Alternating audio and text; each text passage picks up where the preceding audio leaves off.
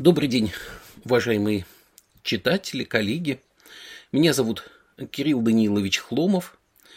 Я являюсь кандидатом психологических наук и работаю старшим научным сотрудником в лаборатории когнитивных исследований Института общественных наук Российской академии народного хозяйства при президенте Российской Федерации.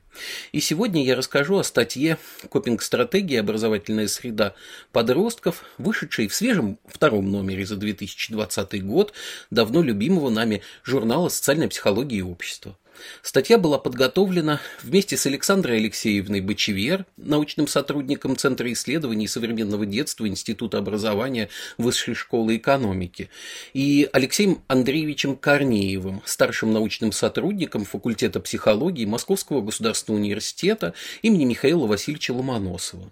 И продолжает но еще не закрывает цикл публикаций, рассказывающих о результатах четырехлетних исследований э, факторов, влияющих на жизненные траектории подростков.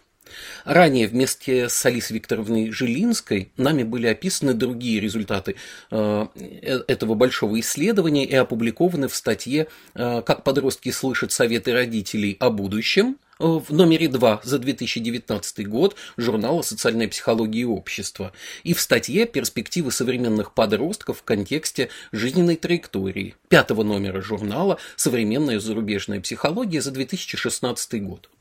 А, в текущей статье мы рассказываем о результатах изучения специфики копинг-стратегий подростков и динамики уровня оптимизма в контексте образовательной среды.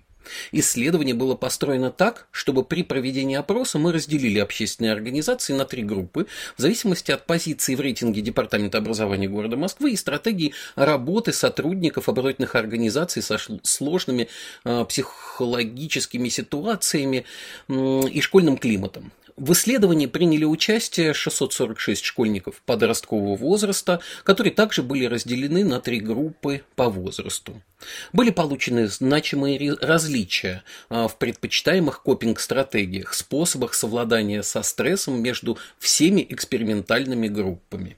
Подростки в разных образовательных средах ведут себя по-разному. В стрессовых ситуациях в школах с высоким рейтингом распространены стратегии, связанные с развитием самоконтроля, рефлексии, планирования. И также с течением времени подростки начинают больше использовать конфронтацию. В школах же с низким рейтингом мы наблюдаем обратный процесс. Уровень доминирующей среди младших школьников конфронтации со временем снижается.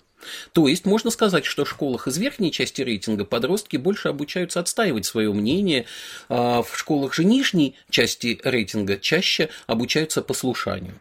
Оптимизм у школьников от младшего а, к старшему подростковому возрасту растет во всех образовательных организациях с течением времени.